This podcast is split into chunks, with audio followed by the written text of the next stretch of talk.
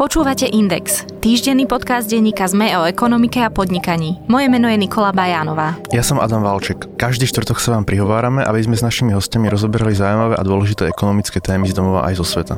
Ak chcete podporiť podcast Index, najlepšie urobíte, ak si kúpite digitálne predplatné Sme.sk na adrese sme.sk lomka podcast. Viedrite tým podporu nám aj našim kolegom. Choďte na adresu sme.sk lomeno podcast. Ďakujeme.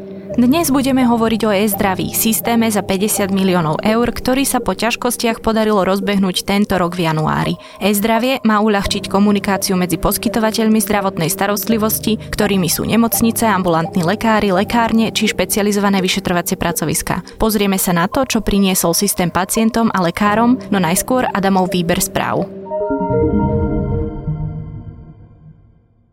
Železničná spoločnosť Slovensko uvoľní 6. novembra novú mobilnú aplikáciu Ideme vlakom. Je cez ňu možné nakupovať aj archivovať cestovné lístky. O týždeň neskôr spustí osobný železničný prepravca nový internetový obchod.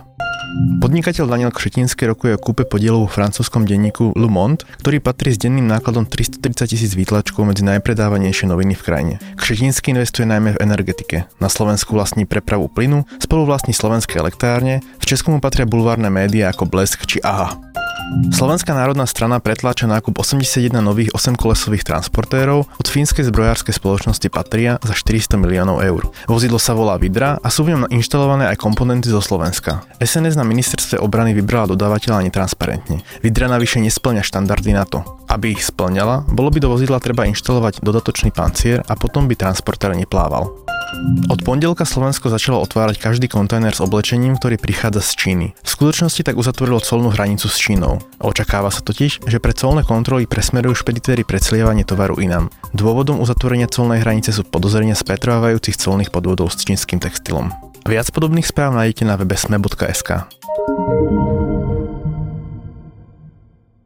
E-zdravie funguje od januára. Odvtedy sa aspoň raz prihlásilo do svojej elektronickej zdravotnej knižky 7 tisíc pacientov. Ťažko hodnotiť, či je to veľa alebo málo. Kto nebol u lekára od januára, nemá dôvod sa do knižky prihlasovať, pretože tam nemá žiadne údaje. Samotná elektronická zdravotná knižka ani nie je kľúčovým výsledkom tohto systému. Ním sú napríklad elektronický recept či elektronická prepúšťacia správa, ktorá má uľahčiť komunikáciu medzi lekármi a odbremeniť aj pacientov od zbytočných papierovačiek. Napriek tomu, že zo sprevádzali spustenie systému komplikácie a lekári sa nám stiažovali, dnes je online až 60% poskytovateľov zdravotnej starostlivosti. V porovnaní s okolitými štátmi ide o vysoké číslo. Napríklad Rakúsko ho dosiahlo až po rokoch prevádzky systému. O tom, prečo by sa pacienti mali zaujímať, či práve ich lekár používa systém e-zdravie, sa budeme rozprávať s Janom Tomášikom, projektovým riaditeľom sekcie produktového manažmentu systému e-zdravia Národného centra zdravotníckých informácií, čo je štátna organizácia, ktorá systém prevádzkuje. Najprv sa chcem opýtať, že vaša funkcia je pomerne nezrozumiteľná pre lajka, že čo vlastne robíte na systéme e-zdraví? Úlohou produktového manažmentu je skontrolovať v prvom rade, či systém funguje tak, ako má, či bol navrhnutý správne, či ho netreba nejako vyladiť. A ďalej uh, musíme stanoviť stratégiu, ako má byť tento systém ďalej rozvíjaný podľa toho, aké majú potreby lekári a poskytovateľia zdravotnej starostlivosti. To je primárna úloha. Najmä v roku 2017 panovala nemalá panika, možno až hystéria okolo spúšťania e-zdravia.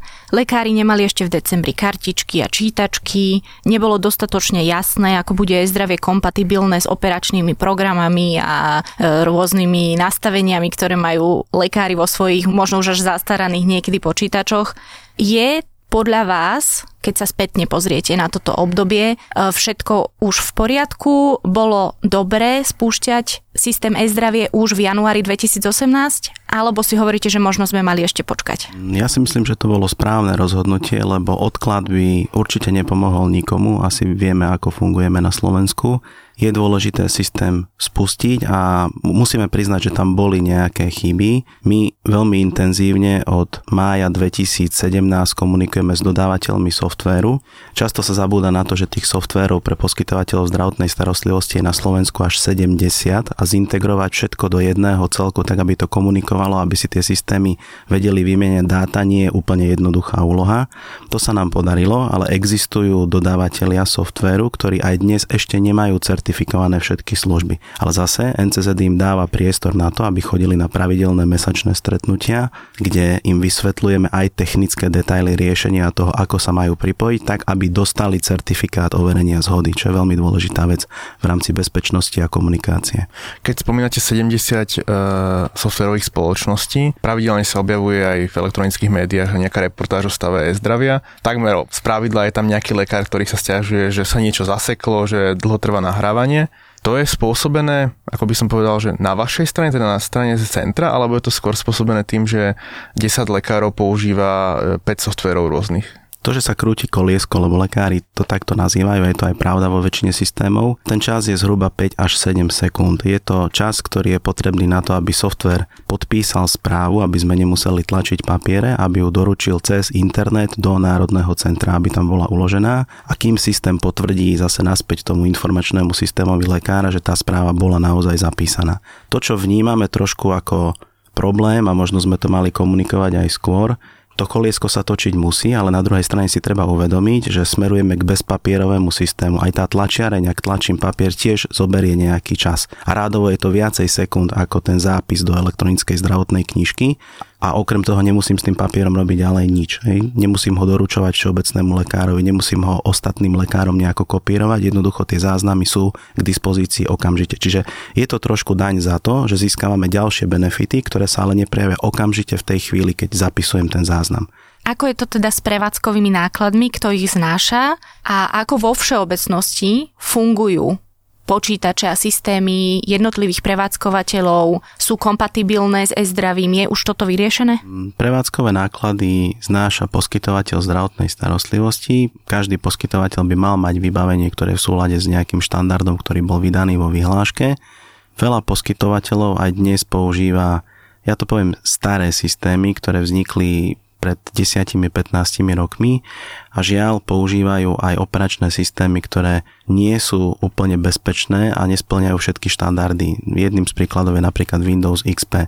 My ho stále podporujeme v rámci tých kartičiek a čítačiek, ale vzhľadom na bezpečnosť tých dát a toho, že ten systém sa dá relatívne ľahko nabúrať, by si mali poskytovateľia postupne vymeniť tieto operačné systémy za nové. Nesúvisí to s e-zdravím, súvisí to s bezpečnosťou ako takou.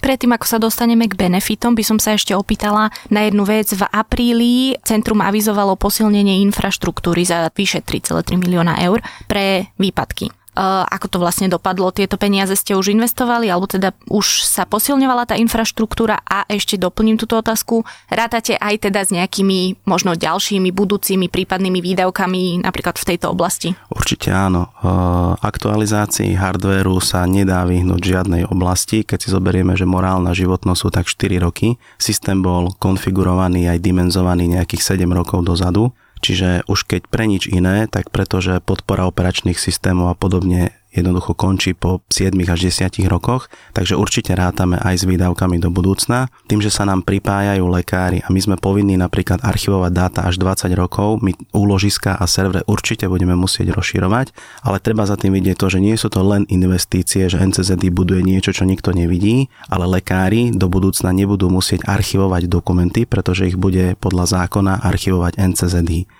Čiže našim cieľom je zdigitalizovať komunikáciu, mať elektronické záznamy, tie ukladať bezpečne a dlhodobo a následne ich poskytovať lekárom. Čiže odpoveď je áno a z tej investície, ktorá bola plánovaná na tento rok, niečo sa už podarilo nakúpiť, ale keďže tie verejné obstarávania trvajú relatívne dlho, tak e, robíme to postupne.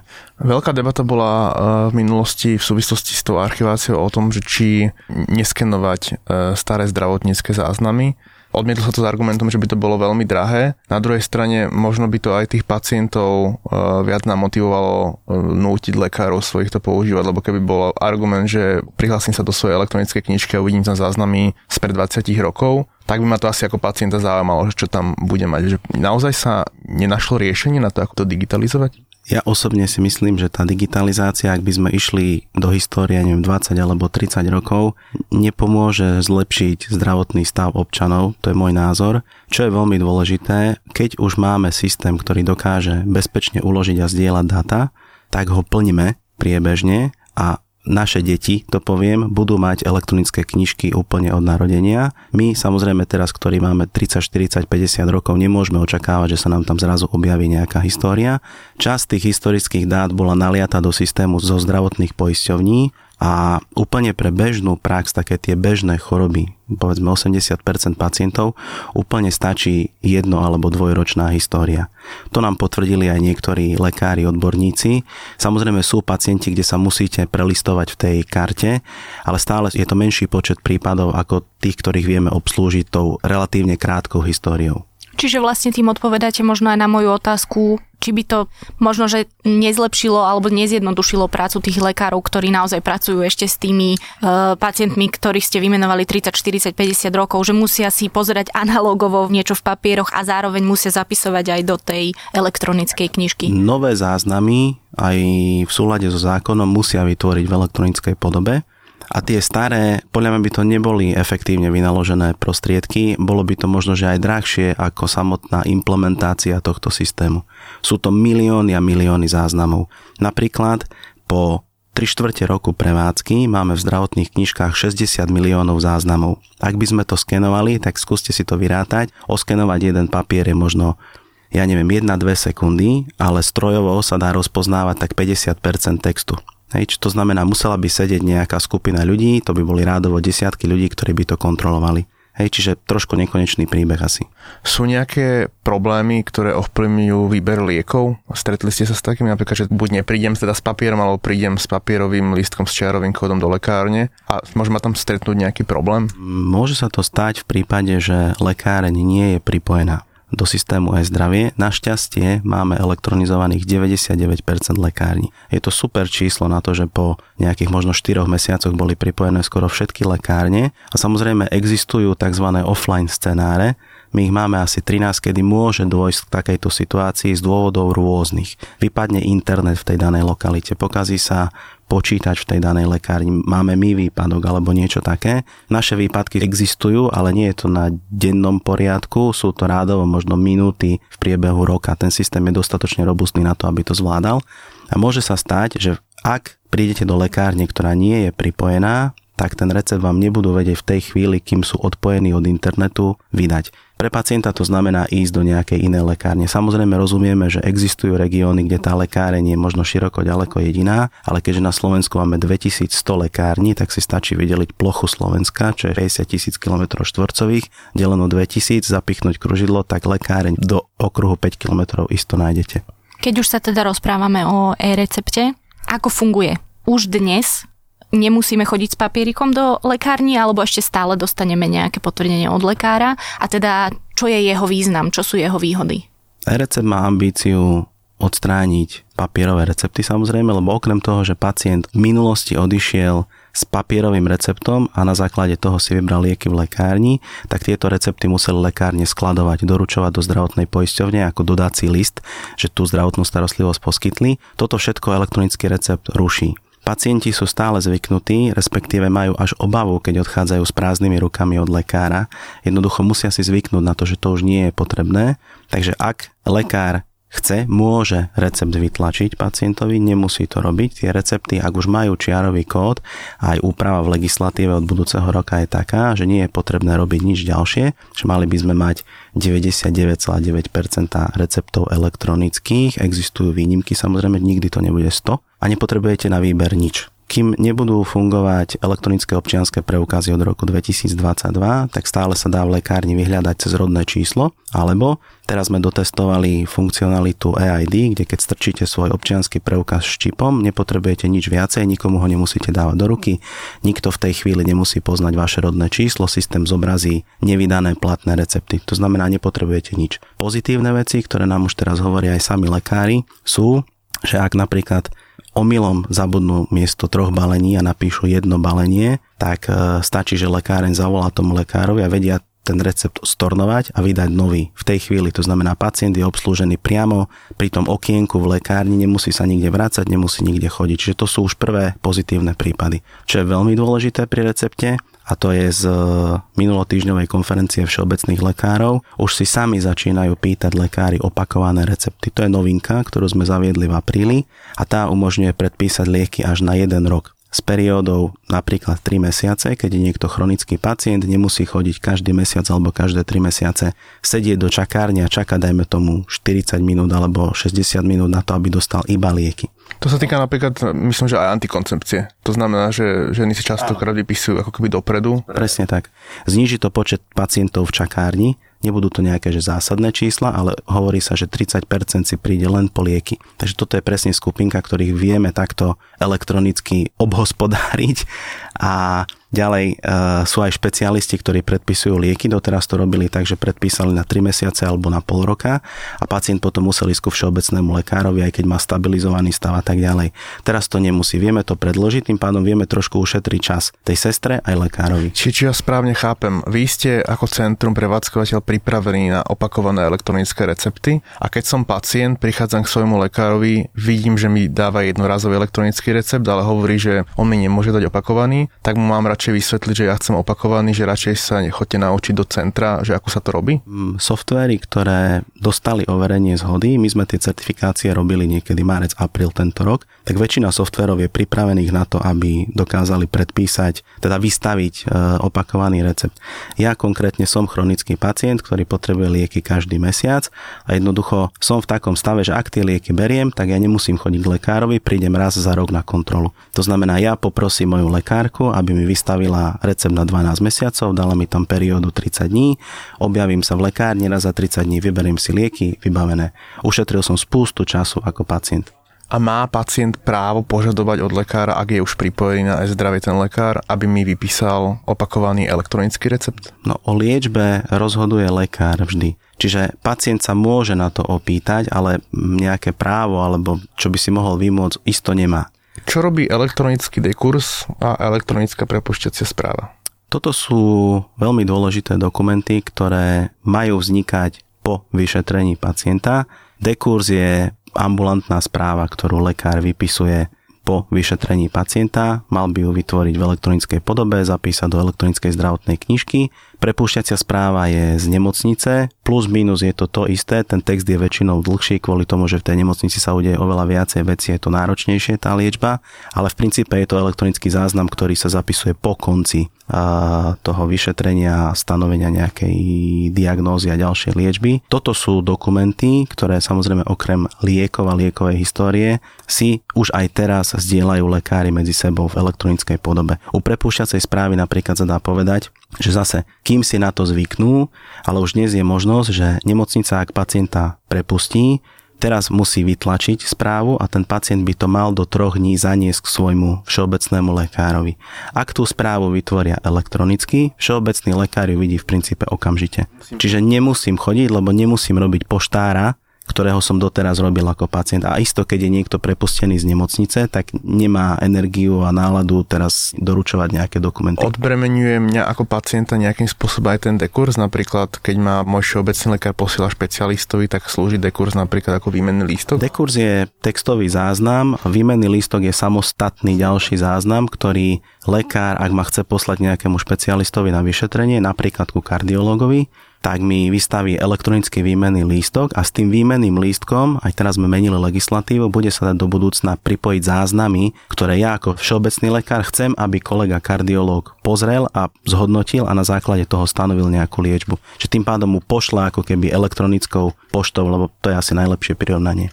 Okrem týchto spomenutých služieb by malo mať e-zdravie oveľa viac služieb. Napríklad v máji 2017 hovoril šéf NCZI Peter Blaškovič, že systém bude mať alebo má 150 služieb. Platí to aj dnes a ktoré z nich sú už vlastne funkčné? My sme sa rozhodli minulý rok, že budeme jednotlivé služby spúšťať postupne aj tak by nebolo reálne asi zapnúť všetkých 150 služieb a teraz všetci zrazu pripojte sa a poďme elektronizovať úplne všetko. To, čo sme intenzívne testovali aj upravovali tento rok kvôli tomu, že pribudlo také medzinárodné kódovanie, volá sa to LOING v rámci laboratórnych vyšetrení, To sú veci, ktoré budeme spúšťať teraz koncom roka, tak aby nabehli do života podobne ako recepty a vyšetrenia v budúcom roku. To sú laboratórne výsledky. A to, čo bude fungovať ako ďalší balíček z toho veľkého množstva, je elektronické objednávanie na vyšetrenia. Zase to je nejaká sada funkcií, ktoré pribudnú. Čiže z toho veľkého balíčka postupne spúšťame jednotlivé funkcie, podporujeme to komunikáciou aj chodíme do terénu a vysvetľujeme, ako to má fungovať, na čo to je, prečo to je, aký má z toho benefit lekár a aký pacient. No, to nám ale môžete vysvetliť, že elektronické objednávanie, ako bude fungovať a kedy ho spustíte. Zákon umožňuje, a to je možno zaujímavé pre lekárov a snažíme sa to aj na konferenciách vysvetľovať, umožňuje zaviesť tzv. doplnkové ordinačné hodiny. To je novinka, ktorá platí od 1.1.2019, čiže my sme museli tie pôvodné služby, ktoré boli na to pôvodné objednávanie, upraviť, rozšíriť, tak aby sme umožnili poskytovateľovi zdravotnej starostlivosti zaregistrovať sa do tohto systému, ktorý je stanovený zákonom a mať tam zverejnený kalendár tých doplnkových ordinačných hodín a zapisovať jednotlivé objednávky. To ale hovoríte skôr z pohľadu lekára, ale teda ako keby som pacient, vy spustíte tú službu. Pôjdete na Národný portál zdravia a tam od 1.12. pribudne e-objednanie, ktoré vám umožní vyhľadať si poskytovateľov, ktorí majú tieto doplnkové ordinačné hodiny. Budete si vedieť pozrieť ich kalendáre, budete vidieť, či sú obsadené alebo nie a budete sa vedieť objednať. Dneska existujú takéto portály súkromné, viem cez ne zaplatiť rovno. Áno, v tomto prípade cez národný portál nebudete vedieť zaplatiť, lebo my nemôžeme poskytovať zatiaľ tento typ služby. Poskytovateľ zdravotnej starostlivosti môže spoplatniť to poskytnutie zdravotnej starostlivosti. Tým sa vlastne do zákona dostalo, že tie poplatky sú doteraz za objednanie ako také, nie za poskytnutie zdravotnej starostlivosti. Tu je zmena. Čiže zúčtuje vás poskytovateľ zdravotnej starostlivosti. Je tam v zákone stanovená doba, že ak sa takto objednáte, tak vám musí poskytnúť zdravotnú starostlivosť do 20 dní. Zase, môže to byť diskutabilné číslo, ale nie je jednoduché stanoviť, že koľko dní je ten správny počet. Máme to ako parameter v systéme, čiže ak čas ukáže, že nedá sa to z kapacitných dôvodov do 20 dní, sa to možno predloží na 30 alebo 40, ale dôležité je zaviesť to objednávanie, aby občan mal takúto možnosť. Odkedy to bude spúšťať? My to technicky spustíme od 1.12.2018, ale zo zákona je to od 1.1.2019. Chceme dať možnosť poskytovateľom, aby sa stihli zaregistrovať, aby si to vedeli nastaviť, aby sme mali čas im to vysvetliť. My tú funkcionalitu musíme mať trošku skôr, ako je možná. Samozrejme to objednávanie môžu robiť až od 1.1.2019, ale kým sa ten systém pripojí, tak to chvíľku trvá. No ale reálne, keď sa pozrieme na niektoré prípady, keď sa objednávate k špecialistom a čakáte tam na termín napríklad aj dva mesiace, ako budete riešiť takéto situácie? No toto je práve jeden z nástrojov, podobne ako opakovaný recept, ktorý by mal trošku pomôcť pacientom, mm, ktorí sa nevedia, dajme tomu, dostať na to vyšetrenie. Lekári môžu pridať tie doplnkové ordinačné hodiny, to je akoby nad rámec tých štandardných ordinačných hodín, ktoré sú vypísané aj dnes a ak im to vyšší územný celok schváli, oni sú tá autorita, ktorá to schváluje, tak môže poskytovať zdravotnú starostlivosť aj nad rámec toho. Čiže tí lekári, ktorí to budú chcieť, lebo povinné to isto nie je, tak môžu takýmto spôsobom poskytovať zdravotnú starostlivosť, čiže budú vedieť ošetriť viacej pacientov, ale za tie hodiny nad rámec si pacient platí. Len aby som to pochopila, v zákone bude napísané, aká je tá lehota na to objednanie pacienta a keď náhodou tam bude ten termín nešťastne nastavený, čo sa bude diať potom? No my to zatiaľ budeme monitorovať a budeme komunikovať s tými odbornými komorami a nájdeme nejaké riešenie, ako to upraviť. Buď sa upraví tá zákonná lehota, alebo nájdeme nejaký spôsob. Zatiaľ nevieme, ako to bude fungovať, lebo tie objednávacie systémy teraz sú v princípe súkromné systémy nejaké, do ktorých sú pripojení lekári. Neexistuje žiaden plošný systém na Slovensku, ktorý by toto robil a sú malé ambulancie napríklad, ktoré si nemohli dovoliť takýto objednávkový systém a tým, že dostanú takú tú základnú službu od štátu, tak budú vedieť aj svojim pacientom poskytnúť niečo, bez toho, aby sa museli nejako špeciálne registrovať do nejakého iného systému. A viete povedať už teraz, aké bude asi to obdobie toho testovania a toho... No, my to testujeme už teraz, máme aj troch dodávateľov softverových, ktorí s nami na tom spolupracujú, či my sme to trošku otočili za ten rok a pol, že už dopredu komunikujeme s tými dodávateľmi predtým, než sa niečo spustí. Takže mali by sme byť pri dobrej konštelácii pripravení toho 1.12. Teraz aktuálne dnes prebiehajú testy, tak e, ak všetko dobre pôjde, tak prví poskytovateľe určite budú pripojení a tých chceme dávať ako príklad, aby sme to vedeli lekárom vysvetliť, že ak to budete robiť takto, tak váš benefit môže byť taký. A sú tam teda aj nejakí tí problematickí špecialisti, napríklad keď sa chcete Určite, objednať? tak alergológov napríklad je málo a tam sa strašne dlho čaká, alebo proste sú odbornosti, kde jednoducho tých odborníkov nie je toľko, koľko by možno bolo potrebné. Podľa akého zákona funguje e-zdravie dnes a aké zmeny tento zákon čakajú? E-zdravie funguje podľa zákona 153, ktorý určuje rozsah aj funkcionality, ktoré ten systém má mať a ako má tie dáta ukladať, ako ich má ďalej šíriť a komu. Robili sme v podstate od mája tohto roku revíziu na základe pripomienok, ktoré sme dostali ešte aj na konci minulého roka, aj na začiatku tohto roka a zapracovali sme tam zmeny, ktoré sú dôležité pre prax. Tým, že segment receptov je najviac elektronizovaný na Slovensku zatiaľ, tak od budúceho roka prejdeme na spôsob, že takéto finančné zúčtovanie, ktoré robia lekárne so zdravotnou poisťovňou, bude na základe iba elektronických záznamov. Znamená to, že sa postupne zbavíme tých papierov, ktoré musela lekáreň posielať do zdravotnej poisťovne, zbavíme sa postupne aj tých papierových dokladov, ktoré tam boli v tomto procese. Toto čaká aj ostatné segmenty, len sa musia pripojiť všetci. Ďalej bol rozširovaný rozsah dát, ktoré uvidia lekári v tzv. pacientskom sumári, ktorý sa dá vyhľadať na základe rodného čísla. Keď mi príde pacient, aby som mal prehľad o tom, čo mu bolo, aké lieky bral, aké má nejaké závažné diagnózy, či má nejaké implantáty alebo čokoľvek. Toto sa rozširovalo z 6 mesiacov na 12. Ďalej všeobecným lekárom umožníme od budúceho roka prístup ku zdravotnej dokumentácie pacienta za to obdobie, počas ktorého mali dohodu o poskytovaní zdravotnej starostlivosti, pretože sami všeobecní lekári začali vidieť benefity a pýtali si, tak teda ak už aj pacient odíde a potrebujem niečo dokladovať dodatočne, tak chcem vidieť tie dáta, ktoré som videl aj historicky. Toto sme museli zmeniť v zákone, aby sme im dali túto možnosť. Pýtam sa preto, lebo napríklad sa riešilo to, či budú lekári sankcionovaní, ak sa neprihlásia do e-zdravia a ešte sa riešilo napríklad aj to, že či má byť alebo nemá byť tá stará dokumentácia preklopená do e-zdravia. To bola debata ešte minulý rok, že či vlastne v tejto súvislosti sa niečo menilo, lebo aj vtedy povedal pán Blaškovič, že ten legislatívny proces je už ukončený. On to povedal napríklad v maji 2017 konkrétne. Rok 2018 bol označený ako prechodný rok a taký nábehový rok, aj to je asi to správne slovo, ktoré bolo použité. Sankcie v tom súčasnom návrhu e, zákona sú upratané, takže Sankcia je iba za nevedenie zdravotnej dokumentácie. A v rámci zdravotnej dokumentácie je povinné vedenie v elektronickej podobe a poskytovateľ môže viesť dokumentáciu na papieri. Ale toto platilo aj od 1.1.2018, čiže nemenili sme ako keby ten rozsah toho, čo poskytovateľ musí urobiť, len z viacerých miest, kde boli odkazy na sankcie, sme to dali do súladu a urobili sme len túto jednu. Hej, čiže je to zákonná povinnosť, ku ktorej je stanovená nejaká sankcia, ale stále platí, že sme v prechodnom období a čo budeme aj kvôli lekárom robiť, že do konca novembra, to sme slúbili aj na konferenciách, budeme vydávať takú metodiku, ktorá jasne popíše, čo znamená, že sa nemusím pripojiť. Nechceme dávať návod na nepripojenie sa, lebo je dôležité, aby sa pripojili všetci, ale čo sú objektívne príčiny. Veľakrát sa nás pýtajú, že či vek je objektívna príčina. Podľa mňa v žiadnom prípade vek nie je objektívna príčina, lebo veľa lekárov, aj starších, pochopili tie funkcionality za 10 minút. A pýtali sa, to je všetko? Áno, to je všetko.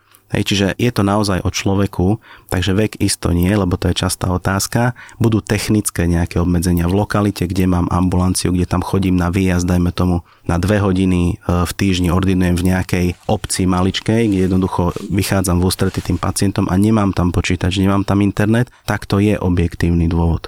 Vy ste spomínali, že na budúci rok sa teda zmenia pravidla v tom zmysle, že lekár bude mať moje záznamy k dispozícii aj smerom do minulosti, ak už uplynula moja dohoda o zdravotnej starostlivosti. Bude vidieť tie záznamy, ktoré vznikli v tom čase, kým tá dohoda platila. Teda zmenil som lekára situácia, ja uvidím, že môj predchádzajúci lekár sa mi v zdravotníckých záznamoch? A, áno, akýkoľvek lekár, ak pristupuje do zdravotnej dokumentácie pacienta, záznam je v elektronickej zdravotnej knižke. To znamená, to je taký kontrolný mechanizmus, aby sa to nezneužívalo. A samozrejme, ak ten lekár už nie je vašim ošetrujúcim lekárom a nemá súhlas, ktorý mu vyplýva zo zákona, to znamená všeobecný lekár s platnou dohodou, tak musíte mu dať súhlas. A buď to urobíte tak, že mu ten súhlas dáte v elektronickej knižke paušálne, tento poskytovateľ môže pozerať moju zdravotnú knižku kedy chce a koľko chce, alebo mu ho dám v tej chvíli, keď som priamo v ambulancii a potrebujem, aby ten lekár videl moju dokumentáciu. Čiže keď ten lekár bude chcieť spätne pristupovať, tak nejakým spôsobom sa o tom dozviem, lebo vlastne bude potrebovať súhlas. A teda koľko bude najnovšie trvať sprístupnenie mojich informácií novému lekárovi, lebo vieme, že teraz to môže byť až dva mesiace. Toto je dobrá otázka, lebo v rámci tých legislatívnych zmien sme pripravili možnosť uzatvárať dohody o zdravotnej starostlivosti v elektronickej podobe. Od roku 2022 budú akceptované iba elektronické, čiže dali sme si nejaké trojročné prechodné obdobie ak sa toto podarí dostať do života, tak váš nový lekár, ak to bude všeobecný, dostane prístup okamžite v princípe, odkedy vy s občianským preukazom potvrdíte, že áno, teraz uzatváram dohodu s novým lekárom, všetky tie záznamy, ktoré sú v knižke, má hneď, lebo to vlastne ten pacient potrebuje.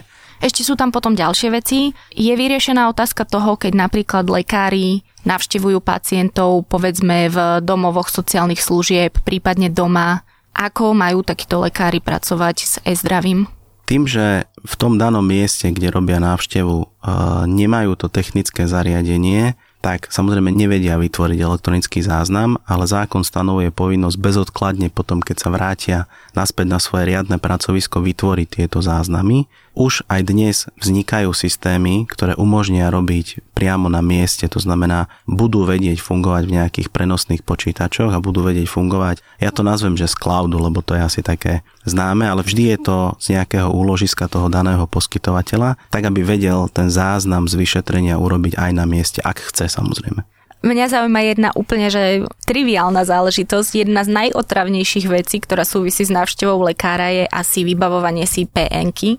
Existuje možno nejaký plán v tom, ako zdigitalizovať záznam o tom, že som práce neschopná, nepotrebujem nosiť tie papieriky, ktoré si ja osobne aj tak vždy pomýlim do práce a tak ďalej. Možno, že plánujete nejaké napojenie na sociálnu poisťovňu, alebo ja neviem. Bol by som veľmi rád, ak by sa toto podarilo. My to dávame do roadmapy, ktorú robíme na 2019 až 2022. Toto by bol jeden, podľa mňa, super benefit, aby sa prepojili dve štátne inštitúcie, aby si vymenili tieto dáta a aby sme to trojpapierové tlačivo a doručovanie zamestnávateľovi, neviem komu ešte, aby sme ho zrušili v nejakom horizonte 3 roky. Čiže áno, bude to v roadmape, ale je to aj na diskusiu so sociálnou poisťovňou, ale podľa mňa to bude veľmi dobrá služba. O tom, ako funguje elektronické zdravotníctvo, čo robiť, keď je lekáreň offline a kedy sa budeme vedieť objednať k lekárovi cez štátny web, sme sa rozprávali s Jánom Tomášikom, projektovým riaditeľom sekcie produktového manažmentu systému e-zdravia. Ďakujeme.